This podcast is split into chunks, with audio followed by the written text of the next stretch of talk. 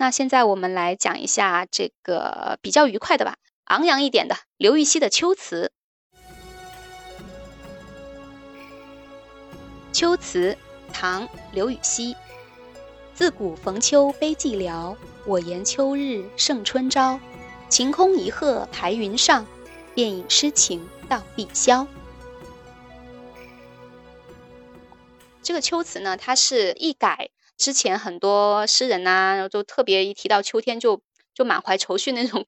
刘禹锡他就是不一样，他写出来就是感觉这个秋天吧，就秋高气爽啊，豁然开朗的那种感觉。自古逢秋悲寂寥嘛，就是讲到说，哎呀，就自古以来吧，大家提到秋天都是，哎呀，觉得很悲伤啊，然后寂寞萧条啊什么的啊。我却说秋天远胜春天，他这个我言秋日胜春朝嘛啊。然后接下来他那两句他就解释了为什么呢？哈，就说。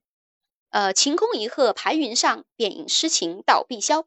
就你看哈，秋天的时候呢，万里晴空，飞鹤直上云天，把我的这个诗情吧，也把它引到了这个碧空当中。你看诗人的情绪就被呃调动的特别的激昂的那种感觉。像你这样说完以后，我到了秋天的时候跟朋友出去玩，我就不会说哇，你看那有一群飞鸟，我就可以借用你刚才的词。对，你可以跟他们说，你看晴空一鹤排云上。对，没错，可以借鉴这一两句。因为普遍大家一提到秋天吧，总觉得悲凉的成分比较多。但是刘禹锡他就说，嗯啊，为什么你们都觉得秋天那么悲，嗯，悲伤寂寞呢？我就说秋天比春天好啊，我就觉得秋天，呃，嗯，他就开始解释秋天怎么怎么好。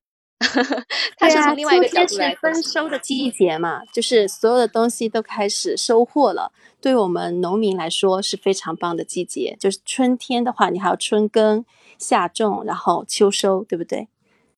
对对，秋天是丰收的季节，所以我们大家都应该欢乐起来，都应该高兴起来。所以我们都来听刘禹锡的这首《秋词》吧。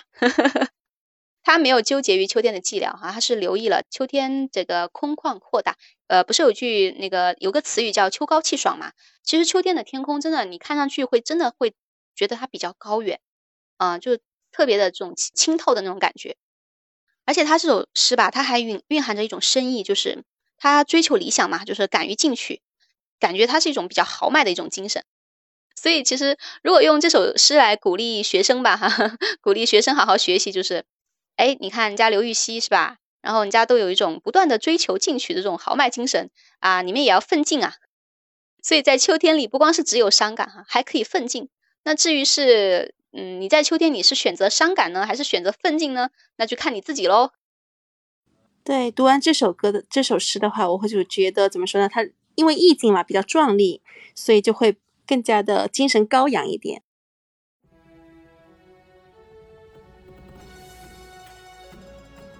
这首诗是刘禹锡《秋词二首》中的第一首，是他被贬为朗州司马时所作。因为所参加的革新运动失败，他在三十四岁的时候被赶出了朝廷。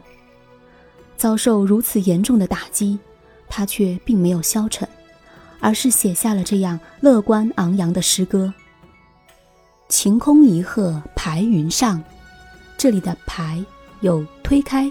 冲破的意思，而鹤，也许就是诗人的自喻。古人多用鹤来比喻具有高尚品德的贤能之士，把修身节行而有食欲的人称为鹤鸣之士。你看那只鹤排云而上，卓尔不群，气势非凡，正如诗人自己。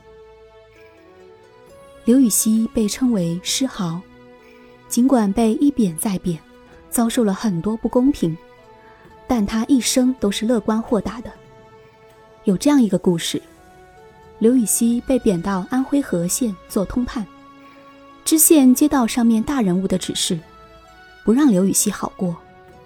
按照规定，通判可以住县衙内的三间厢房，但知县却安排他住在城南的江边。刘禹锡安然住下。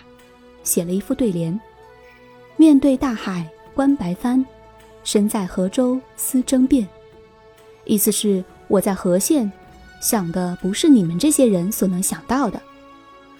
知县听闻后很生气，把他的住处换到了城北河边，而且只有一间半。刘禹锡又写了一副对联：“垂柳青青江水边，人在溧阳心在京。”展现了自己的心胸气魄。知县更气了，让他搬回城中，只给了半间斗室，仅能容一床一桌一椅。结果刘禹锡第二天就写下了那篇著名的《陋室铭》：“山不在高，有仙则名；水不在深，有龙则灵。斯是陋室，惟吾德馨。”他把这篇文章刻在石头上，立在门口，表明自己高洁的品格和明澈的心智。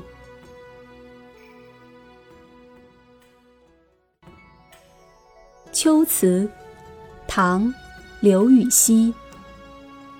自古逢秋悲寂寥，我言秋日胜春朝。晴空一鹤排云上，便引诗情到碧霄。